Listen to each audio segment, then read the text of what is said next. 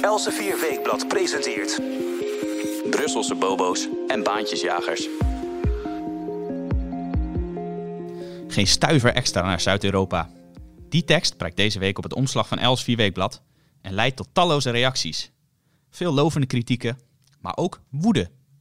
Onze EU-correspondent Jelte Wiersma schreef het omslagverhaal en vertelt waarom het herstelplan van Merkel en Macron voor de EU niet deugt. Ook hebben we het over de euro. Is die wel zo goed voor Nederland als vaak wordt beweerd? En tot slot een wet over hate speech die in Frankrijk is aangenomen en de vrijheid van meningsuiting wel eens flink zou kunnen gaan inperken. Genoeg te bespreken dus weer in deze nieuwe aflevering van Brusselse Bobo's en Baantjesjagers. Mijn naam is Matthijs van Schie. Goed dat u luistert naar een nieuwe podcast van Els 4 Weekblad. Jelte, hartelijk welkom. Hallo. Zoals ik al zei, heel veel lovende kritieken op jouw uh, omslagverhaal.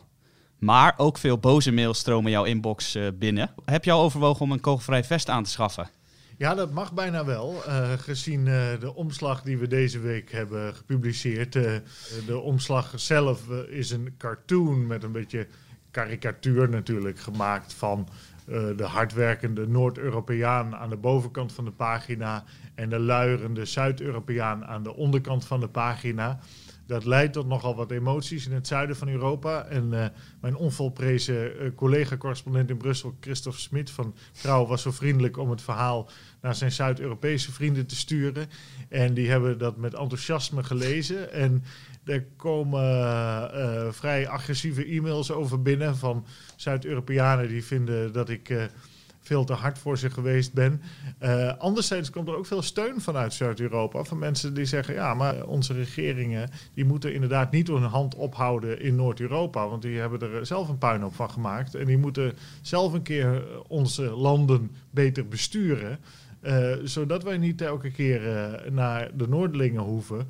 Zoals nu met de 500 miljard gift die Merkel en Macron grotendeels naar Zuid- en ook Oost-Europa willen brengen, uh, doen. Ja, jij uh, schrijft uh, in dat verhaal dat het gaat om een pervers plan van Merkel en Macron. Leg even kort uit voor de luisteraar. Het is afgelopen week gepresenteerd. Eigenlijk hebben we het vorige week al genoemd, maar nu is het echt, staat het zwart op wit. Wat houdt dat plan nou precies in? Ja, op 18 mei hebben de Duitse bondskanselier Angela Merkel van de CDU en de Franse president Emmanuel Macron van Marche gezamenlijk een plan gepresenteerd via een videoconferentie om 500 miljard euro uit te gaan geven uh, eh, als gift via de EU-begroting aan landen die zwaar getroffen zijn door de lockdowns om het coronavirus te bestrijden. En die uh, 500 miljard euro die moet worden samengebracht door de EU-begroting uh, te verhogen, effectief. Door landen hun jaarlijkse contributie te verhogen. En uh, zo die lening van 500 miljard, die de Europese Commissie moet gaan aangaan, terug te betalen. En die 500 miljard, nogmaals, die moet dus worden uitgegeven als gift aan landen zonder voorwaarden voor bijvoorbeeld hervormingen.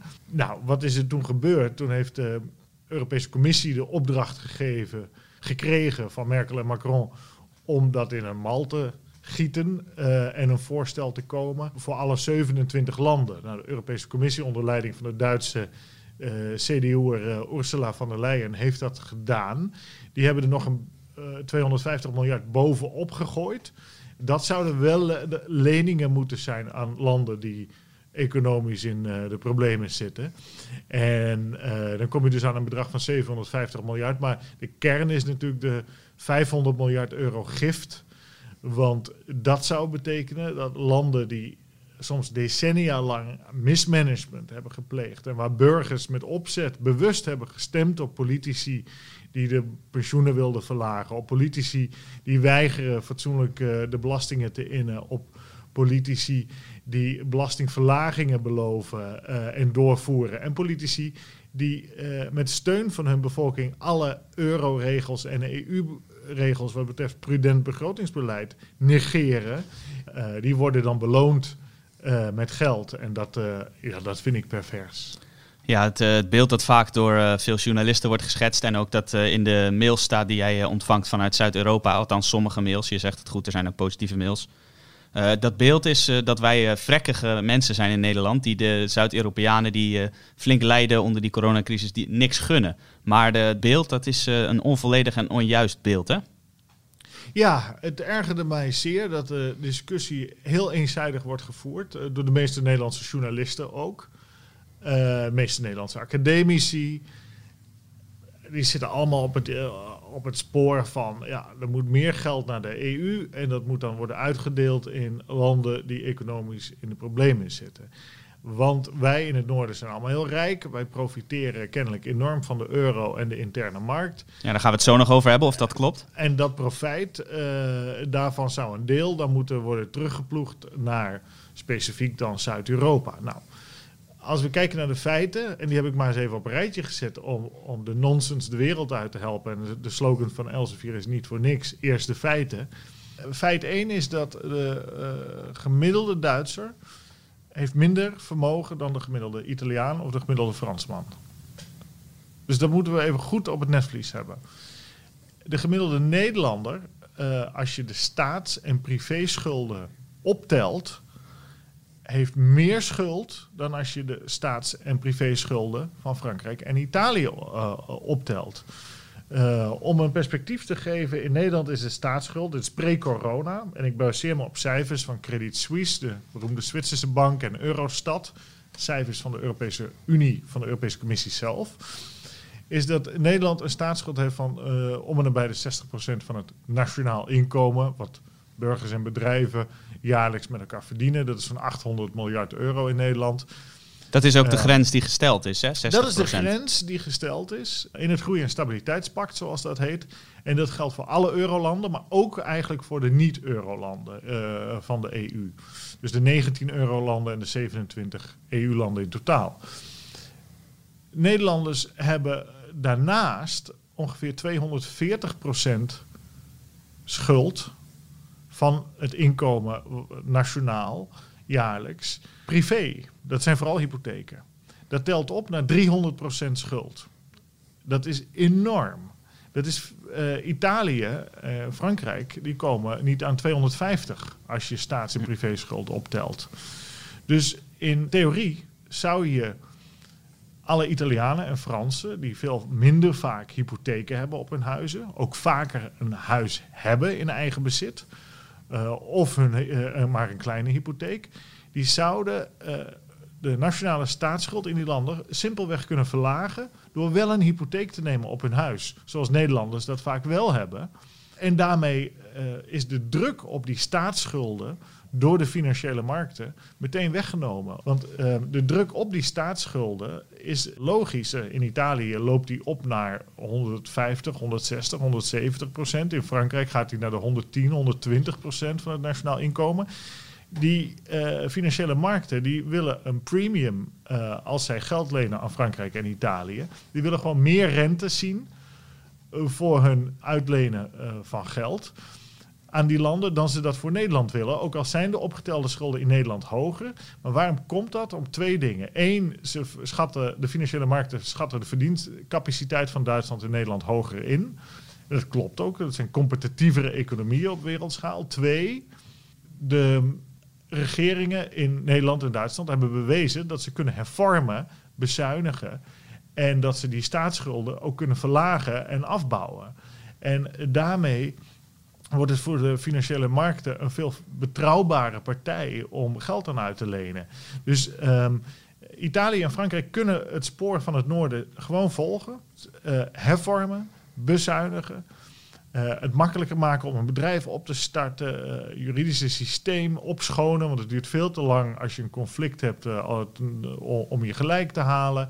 Jongere kansen geven, ontslagrecht versoepelen. Er zijn tientallen mogelijkheden. Die kosten helemaal niks. Hè? Dat is heel belangrijk. om. Dat kost niks. Dat zijn gewoon wetten die door mensen gemaakt zijn in die landen ooit. Die een florerende economie in de weg zitten. Die ondernemerschap blokkeert. Een gigantische bureaucratie dus ook. En die moet worden, zo is het. En die moet worden weggenomen. Saneren, saneren, saneren. Maar dat kost helemaal niks. Uh, de verdiencapaciteit van de Italiaanse economie, van de Franse economie, kan meteen enorm omhoog worden gebracht door uh, allemaal red tape, zoals ze dat, bureaucratie inderdaad, zoals ze dat in het Engels zeggen, weg te nemen. Uh, dat zal meteen ook meer vertrouwen geven bij de financiële markten. Je ziet altijd als een hervormings regering aantreedt in die landen, dat de beurzen meteen opveren en de rentes op staatsleningen dalen. Dus het kan. En dat is heel makkelijk te doen. Maar waarom gebeurt het niet? Omdat de Franse burgers en de, Franse, en de Italiaanse burgers dat niet willen. Die willen beschermde, beschermde posities houden. Die willen het onmogelijk maken dat ze ontslagen worden. Die willen graag voor de staat werken. Die uh, willen graag relatief vroeg met pensioen. Um, in Nederland werkt, werkt, een gemiddelde werknemer uh, 42 jaar. 41 jaar, excuus. In Italië is dat 32 jaar. Dus 9 jaar verschil. Ja, dan moet je niet gek opkijken dat de financiële markten meer vertrouwen hebben in Noord-Europa dan in Zuid-Europa. Ja, nou werpen de, de Zuid-Europeanen vaak een, uh, een, statistiek tegen. En uh, zij, uh, zij wijzen daarop onder andere op een artikel dat in 2017 op de website van Elsevier verscheen. Waarin stond dat per week Nederlanders gemiddeld het minste aantal uren werken van, van alle EU-landen. Hebben ze daar dan niet een punt dat wij eigenlijk luier zijn dan we zelf denken en de Zuid-Europeanen helemaal niet zo lui? Of is dat ook een vals beeld wat wordt geschetst? Het klopt dat Nederlanders per week relatief weinig uren maken. Maar, er is een hele grote maar. Ten eerste werkt 80% van de Nederlanders tussen de 15 en 65 jaar meer dan 12 uur per week, wat wordt gezien als werk. Dat betekent een arbeidsparticipatie van 4 op 5. Dat is het hoogste in Europa. In Italië is het 65%. In Frankrijk ook. Uh, dus er werken heel weinig mensen in die landen, uh, relatief, die in de arbeidsproductieve uh, leeftijd zitten. Dat één. Twee, wij werken dus negen jaar langer dan bijvoorbeeld Italië. Dat balanceert enorm ten opzichte van die, dat aantal gewerkte uren. En drie, Nederlanders zijn veel productiever in die gewerkte uren. En waarom zijn ze productiever? Omdat ze hoger opgeleid zijn, omdat de economie meer gedigitaliseerd is, omdat er meer mechanisatie uh, in de industrie is. En dat zijn beslissingen die bedrijven en overheden zelf kunnen nemen om, om dat pad op te gaan. Maar dat doen ze vaak in Italië en, en Frankrijk niet, of te weinig. Frankrijk veel meer dan in Italië, omdat dat banen kost. Dat klopt inderdaad. Dan heb je in eerste instantie minder mensen nodig als je meer machines gaat gebruiken. Maar op lange termijn blijkt dat dat altijd leidt tot meer werkgelegenheid. Want je product wordt dan goedkoper te verkopen. Je krijgt meer inkomsten. En eh, zo'n fabriek waar één machine staat die door één meneer wordt bediend, die vroeger door duizend man uh, werd uh, bediend, die heeft onderhoud nodig. Er moet catering komen, enzovoort, enzovoort. Dus er komen allerlei serviceactiviteiten, dienstenactiviteiten omheen. Dat is de logica van de markteconomie. Um, de tragiek is natuurlijk dat er geweldige Franse en zeker Italiaanse MKB-bedrijven zijn en grote bedrijven die enorm lijden onder het mismanagement van hun regeringen en de stomme politieke keuzes van hun burgers. Uh, het is niet voor niks dat in die landen geen liberale partijen bestaan. Dan zie je al uh, gemis in het politiek debat daar. Uh, het hele woord liberalisering, dat wordt eigenlijk niet gebruikt. En dat schaadt ze. En um, Nederland hamert er elke keer op. Dat is Mark Rutte.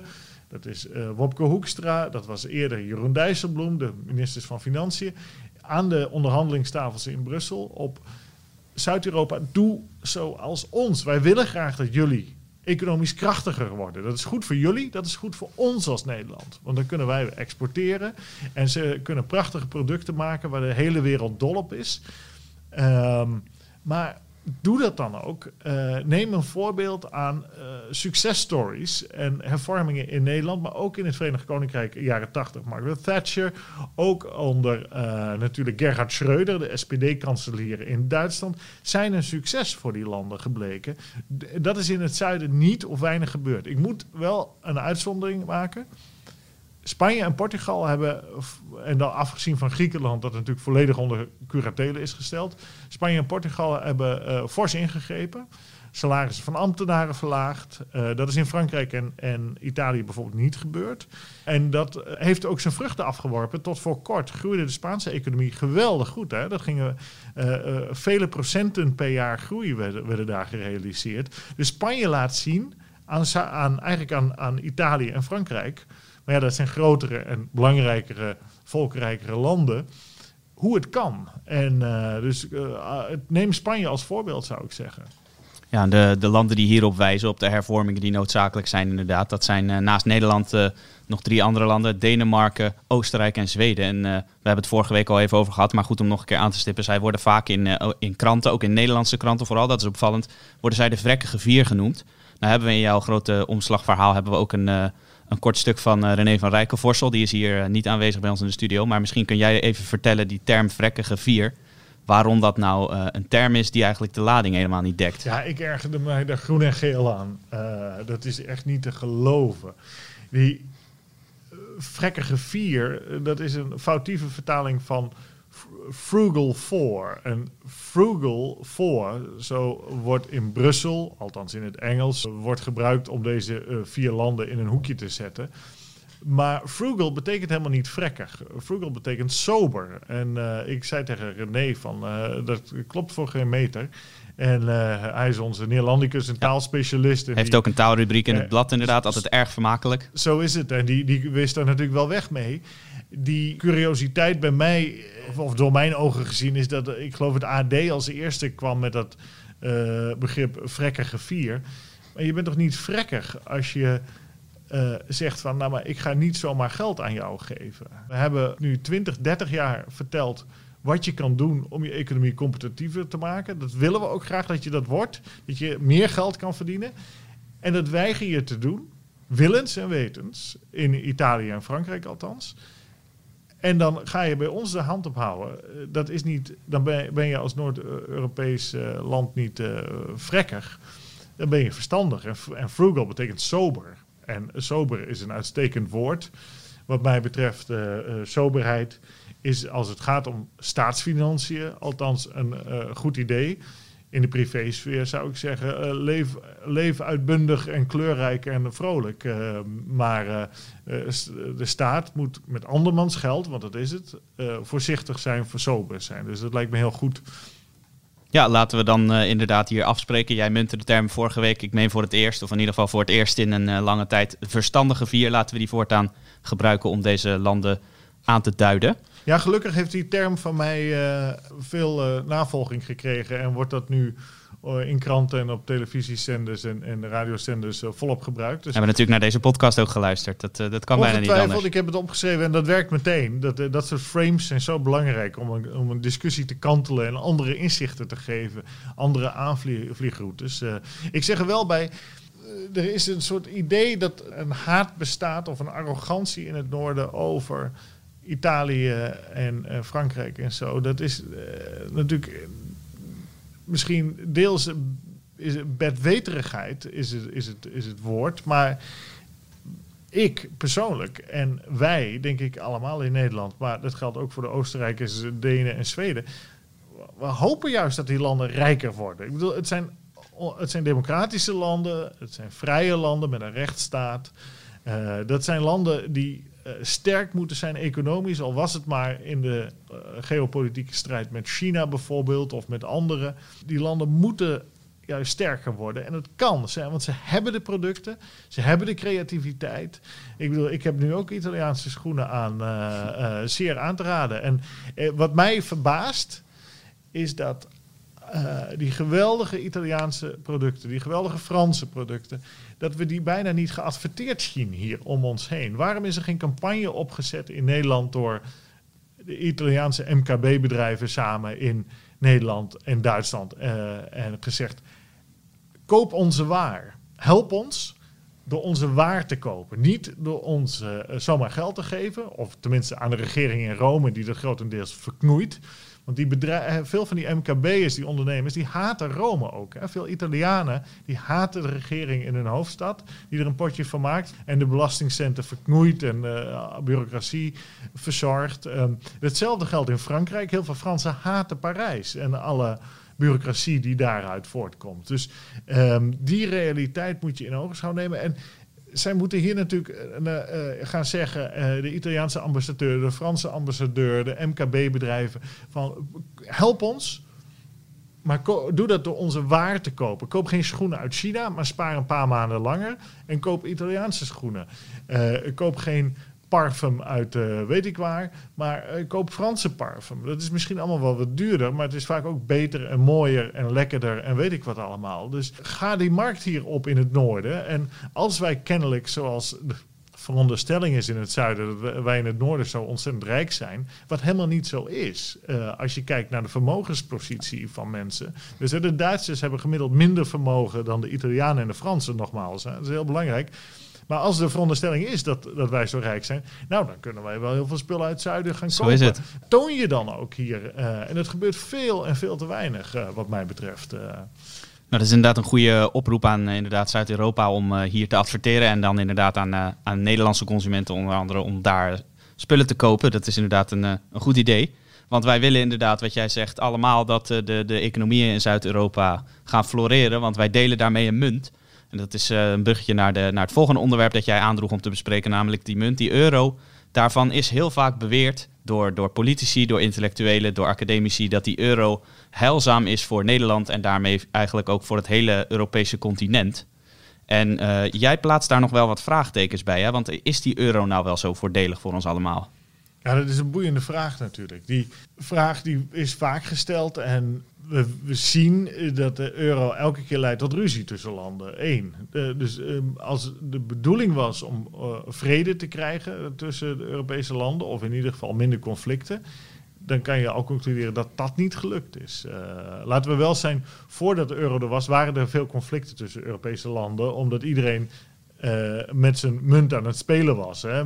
Landen, centrale banken waren hun munt aan het revalueren of, of devalueren, sterker maken of zwakker maken. En daarmee hun exportpositie verbeteren. En dat leidde elke keer tot, tot, tot, ruzie. Maar de euro heeft dat in ieder geval niet verminderd. Dus wat aardig is, is natuurlijk dat Koen Teulings, de toenmalige directeur van het Centraal Planbureau in 2014 was het, zei ja, de euro is een politieke munt. En uh, leidt niet tot aantoonbaar economisch voordeel ten opzichte van elk land een eigen munt. Dus dat is. Ja. Uh, en dat was een uh, soort mea culpa, want eerder was nog beweerd dat het elke Nederlander een, een weeksalaris zou opleveren. Nou, dat is een fabeltje dat weg kan.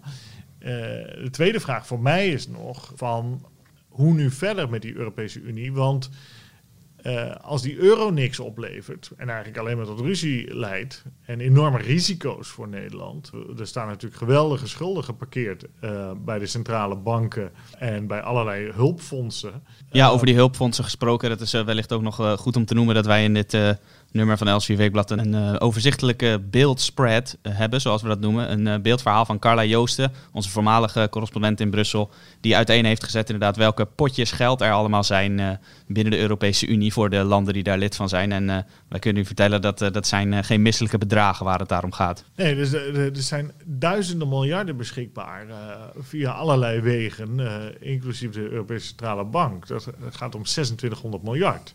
Dat is drie keer de inkomsten die Nederlanders samen hebben. Dat staat er al uit aan schulden. En dat is nog maar één van de vele potjes. Dat is nog maar eentje. Dat is echt enorm. Dus die risico's die worden gedragen door Nederlanders. En uh, als je die 500 miljard hebt van Merkel en Macron, dan uh, zou dat betekenen zo'n 30 miljard voor, voor Nederland. Dat zou, ik geloof, meer dan 1000 euro per Nederlander zouden dan naar Zuid-Europa moeten worden getransporteerd. Dat is nogal wat. Maar goed, terug naar, naar de, de euro. Als die euro dus al niks oplevert, welk argument blijft er dan nog over voor lidmaatschap van de Europese Unie?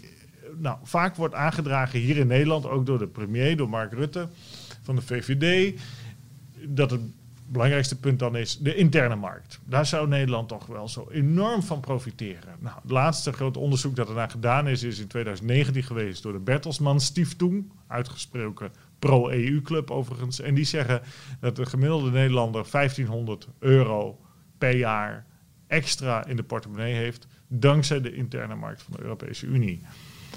Dat is wel heel schamel.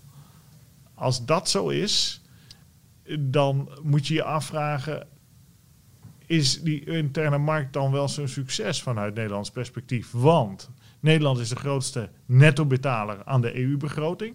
Dat loopt naar 300 euro per Nederlander per jaar. Dan heb je nog alle risico's, zoals genoemd, Europese Centrale Bank, Europese Stabiliteitsmechanisme, Europese Uniebudget, Europese Investeringsbank. Enorme risico's die op de, de schouders van de Nederlanders rusten via EU-instituties. En wat ook nog geldt, is dat uh, ja, 67% van de Nederlandse export gaat naar andere EU-landen. En dat kan makkelijk, dankzij die interne markt. Maar er zijn twee opmerkingen bij te maken.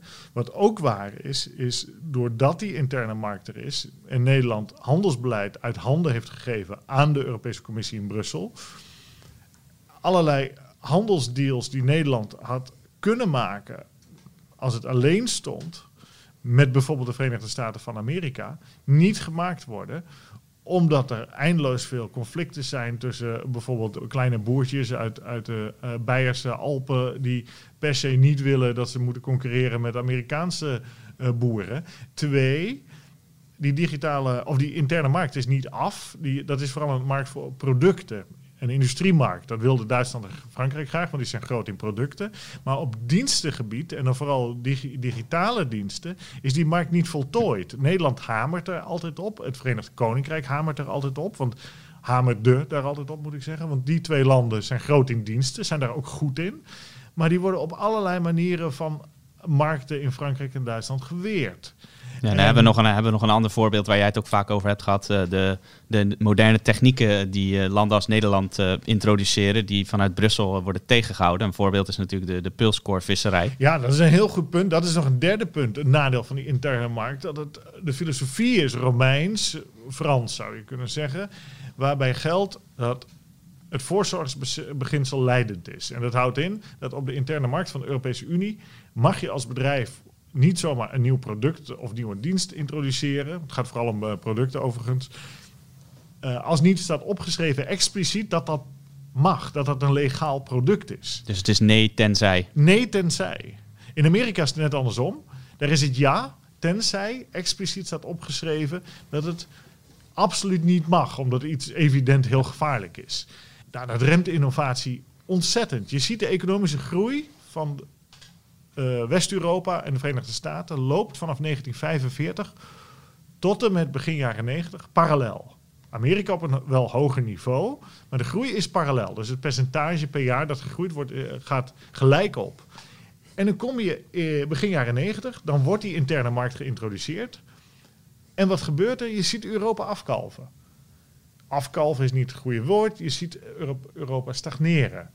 Je ziet dus een la structureel lagere groei ontstaan in die landen die bij de Europese Unie zitten. En dit zijn hele ongemakkelijke waarheden waar vragen bij moeten worden gesteld, waar meer onderzoek naar moet worden gedaan. Maar dat willen velen niet, want als ook nog de interne markt niet aantrekkelijk blijkt voor Nederland, Nederlandse ondernemers, welk belang is er dan nog voor Nederland om lid te blijven van de Europese Unie? De euro is al onderuit gehaald door de pro-euro mensen zelf die dat erkend hebben. Als de interne markt ook nog onderuit gaat, dan wil ik wel zien hoe dit verder loopt hoor. Ja, over die euro gesproken. Je hebt inderdaad vrij, uh, vrij uitgebreid nu uh, behandeld waarom die euro helemaal niet zo rooskleurig uitpakt voor ons. Nadelen van de interne markt benoemd. Maar dat is natuurlijk de interessante vraag, de oplossing. Zou het dan een oplossing zijn als wij teruggaan naar de gulden? Want daar wordt ook natuurlijk vaak van gezegd dat zou ons enorm schaden als we dat doen op korte termijn. Maar misschien ook op lange termijn. Is het dan wel een oplossing om naar de gulden te gaan? Of moeten we nog misschien in een ander alternatief gaan denken? Ja, dat is een hele goede vraag. Heel moeilijk te beantwoorden. Ik heb wel eens een beetje zitten rekenen, maar dat is uh, onvoldragen. Dat uit de euro gaan nu, dan zijn we misschien wel 200 miljard kwijt. dat zou kunnen. Kijk, een andere variant is dat andere landen uit de euro gaan. En dan moet je vooral denken aan Italië in eerste instantie. Laten we wel zijn. In Italië hebben de twee partijen die de meerderheid hebben, ook al vormen ze niet meer een regering, dat deden ze wel, vijf sterren en Lega eigenlijk de ambitie om uit de euro te gaan. Hè? Laten we wel zijn, die ambitie hebben ze net uh, voor de verkiezingen destijds laten vallen. Maar die willen eigenlijk uit de euro, omdat ze vinden dat de euro schadelijk is voor Italië. En als Italië niet kan hervormen, uh, maar inflatie nodig heeft, dan is het inderdaad beter om uh, terug te gaan naar de lieren. Maar dan zullen de kosten voor Nederland sky high zijn.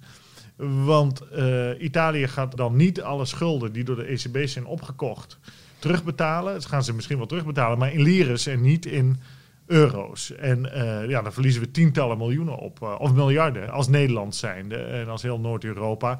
Uh, spreek je over honderden, misschien nog wel meer miljarden. Dat is, maar dat ehm, Nederland uit de euro gaat, is niet aan de orde. Er is het politiek establishment is daar niet voor. Dan moet je echt een wisseling krijgen van politiek establishment in Nederland.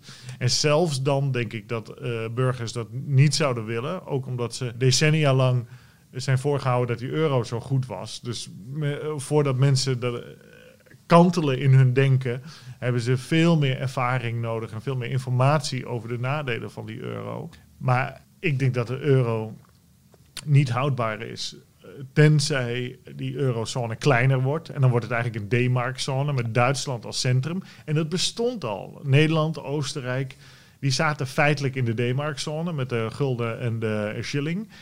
En uh, ja, dan is het hele idee achter die euro weg natuurlijk. Want het idee was een mondiale krachtpatsermunt te creëren. Enerzijds en anderzijds uh, was het de, de, wens van Frankrijk om de Duitse macht in Europa te breken. Dat waren de twee drijvers achter die munt. Vandaar een uh, politieke munt, zoals je net zei. Ja, precies. Ja. En als, als, dat, als de, die...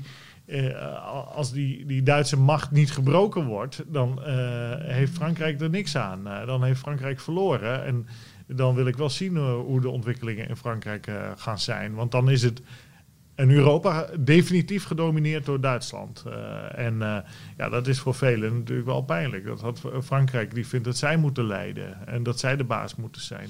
Maar Kortom. Het wordt, het wordt he heel spannend. Heel spannend. in ieder geval, verreweg het belangrijkste is dat over de euro en de interne markt met veel zuurstof in de Kamer gedacht wordt.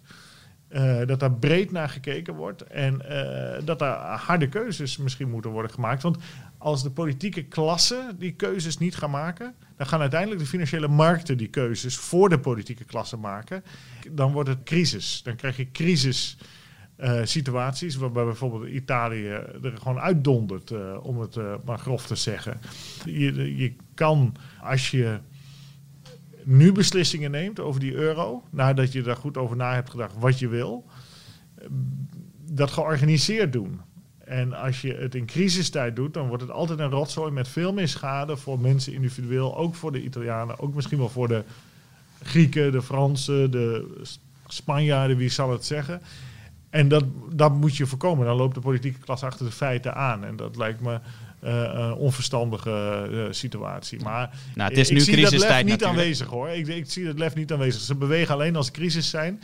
En dan denk ik dat het of een kleinere eurozone gaat worden, of je krijgt een mutualisering van schuld en uiteindelijk een soort euro-regering. En dat wordt denk ik heel ongemakkelijk voor veel Nederlanders. Want dan krijg je permanente transfers naar landen die minder goed bestuurd worden dan Nederland. En uh, ik denk dat het voor veel Nederlanders onacceptabel zal zijn op lange termijn.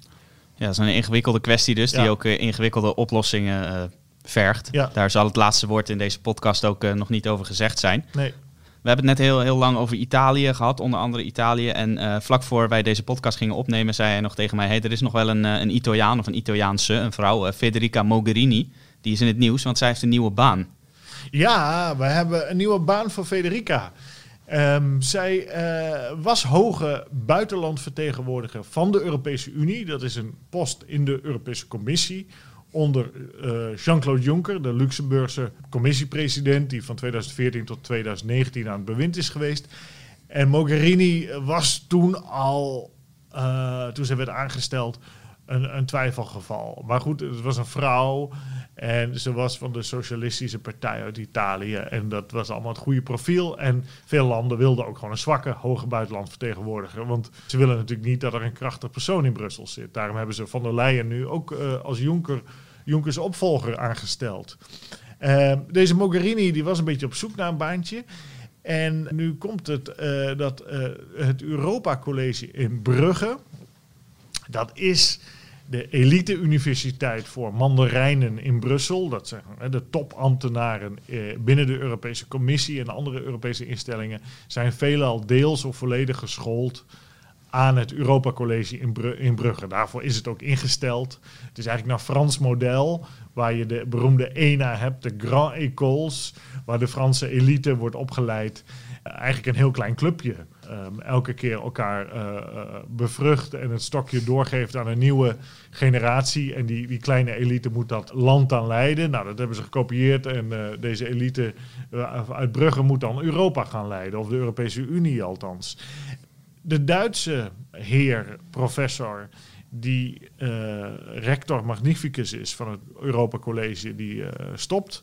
En sinds november vorig jaar is er een zoektocht naar een opvolger. En er was een commissie voor samengesteld.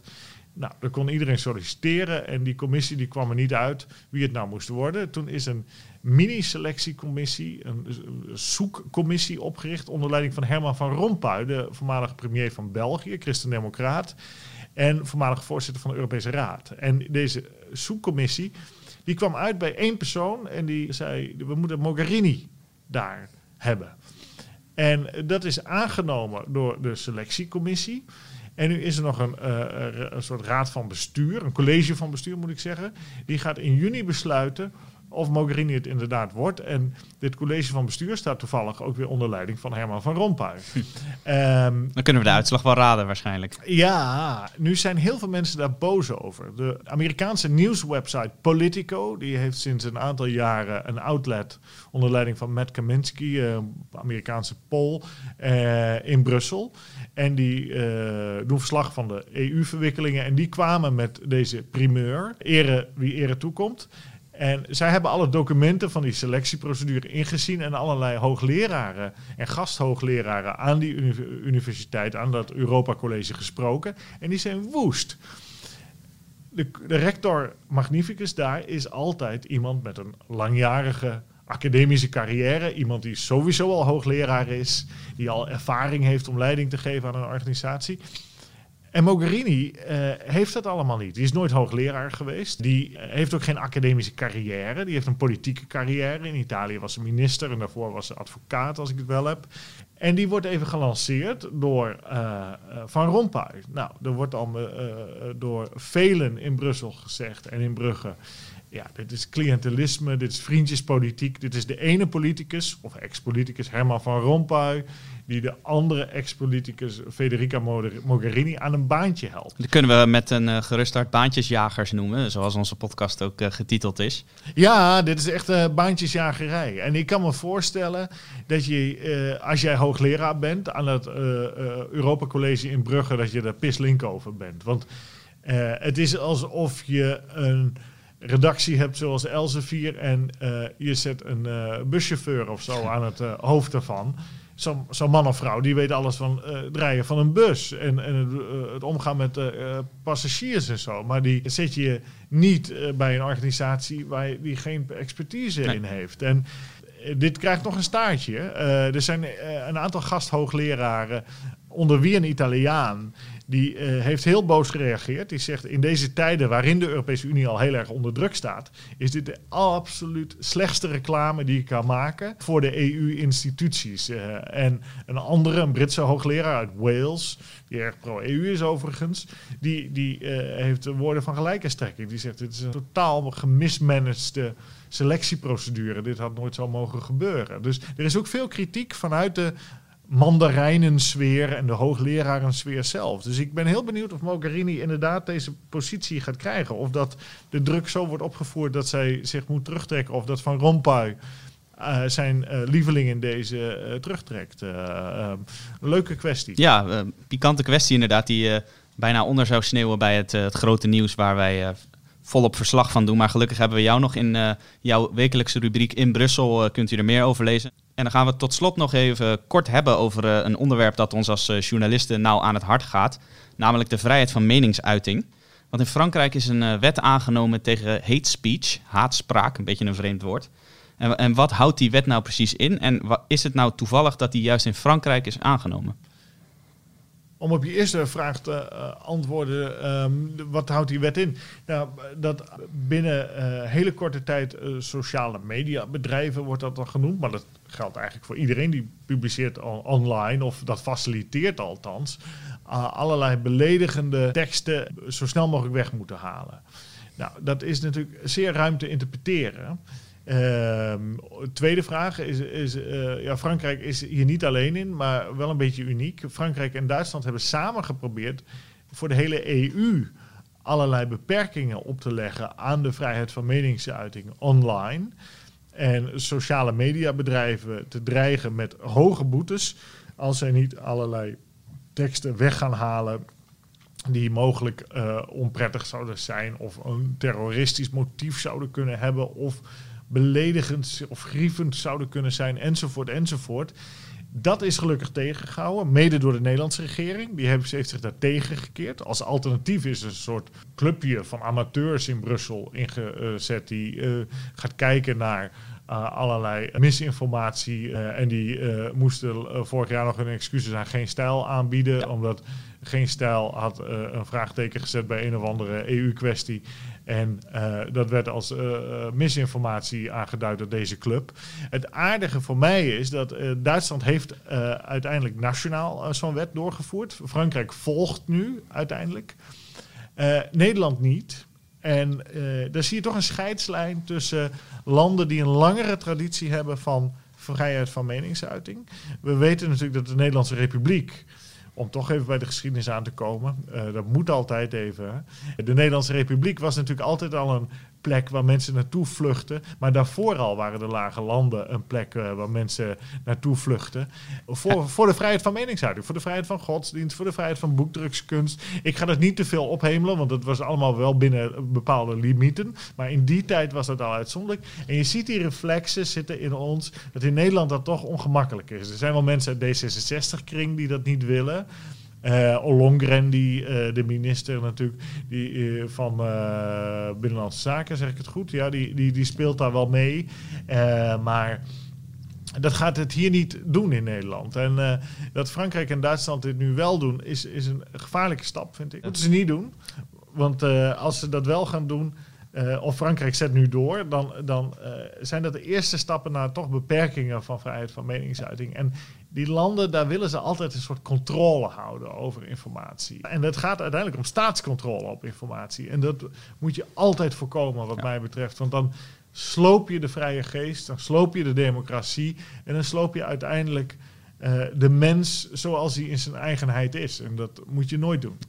En nog even goed om, uh, om terug te gaan naar een van de eerste dingen die jij net zei. Voor D66, uh, de, de leider van D66, Rob Jette, die, uh, die kreeg de afgelopen weken, althans daar deed hij verslag van op social media, liet hij zien hoe hij allerlei vreselijke verwensingen naar zijn hoofd krijgt. En ja. ik denk dat wij samen namens de hele redactie ook zeggen dat, dat wij dat soort uitingen walgelijk vinden en dat wij er geen tranen om zouden laten als dat soort verwensingen niet meer worden geuit, maar wat jij zegt, het is een, een hellend vlak naar het inperken van de vrijheid van meningsuiting als het gaat om kritiek op de politicus Jetten. Dat is natuurlijk een belangrijk onderscheid om te maken. Nou, dat is eenmaal. Ik vond Rob Jetten geweldig in dit verband. Hij publiceerde allerlei haatdragende teksten die hij via verschillende kanalen tot zich krijgt en die gericht zijn op zijn uh, seksuele oriëntatie, zijnde uh, homoseksualiteit. En dat was zo sterk omdat hij daarmee één uh, laat zien uh,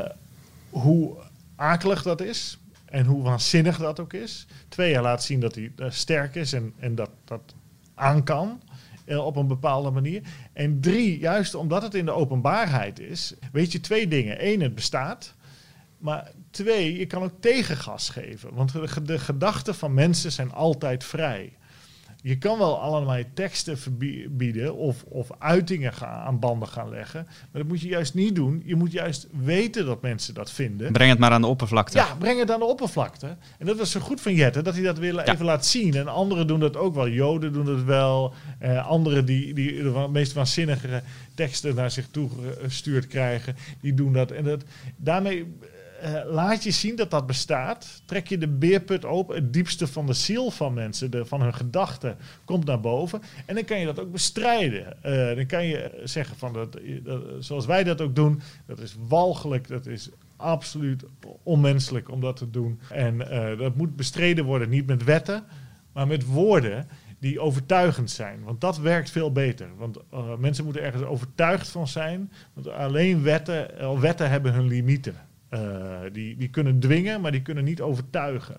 En dat is een groot verschil. En dus ik neem Jette ook wel eens op de hak, maar elke politicus wel. Maar Uiteraard. in dit verband zie je hoe belangrijk het is dat juist die mensen die dit soort nare dingen willen sturen, de mogelijkheid hebben om dat te doen. Dat Jette de mogelijkheid heeft om dat te publiceren en dat er dan over gedebatteerd kan worden. En dat deze mensen die dit doen ook kunnen uh, worden laten weten dat hun diepste zielenroerselen kennelijk gewoon abject zijn. Uh, en um, ik denk dat het op lange termijn, en dat bewijst zich in de geschiedenis ook, veel sterker overeind houdt dan als je aan repressie doet. Het lijkt me een heel mooie samenvatting van het punt dat jij maakt aan de hand van deze wet. En dat lijkt me ook een mooi moment om deze podcast mee af te sluiten. We hebben het weer over van, van alles gehad. En ik hoop dat u met plezier hebt geluisterd naar deze podcast. Als dat zo is, dan vraag ik u en Jelte ook, vragen wij u om deze podcast, als u de iTunes Store gebruikt om te luisteren, om ons te beoordelen met vijf sterren. Dat helpt ons enorm. Dus alvast hartelijk dank daarvoor namens ons beiden. Nou Jelte, dit was het weer voor vandaag met de podcast. Hartelijk dank. Graag gedaan. In deze coronacrisis blijf ik het zeggen. Alle gezondheid en alle goeds toegewenst. En hou u taai in deze moeilijke tijden. Tot de volgende keer. Daarmee zijn we aan het einde gekomen van deze podcast. Mijn naam is Matthijs van Schie en ik wil u ook hartelijk danken voor het luisteren. Bent u nou benieuwd geworden naar de artikelen die we zojuist hebben besproken in deze podcast? Die kunt u allemaal lezen in Els 4 Weekblad of op onze site. Voor een abonnement, waarbij u ook onbeperkte digitale toegang krijgt, kunt u surfen naar www.els4weekblad.nl. Daar kunt u zich ook abonneren op onze podcastseries. Dat kan ook door in uw favoriete podcast-app, bijvoorbeeld Spotify of iTunes, te zoeken op Els 4 Weekblad. Dit was het voor nu. Graag tot de volgende keer.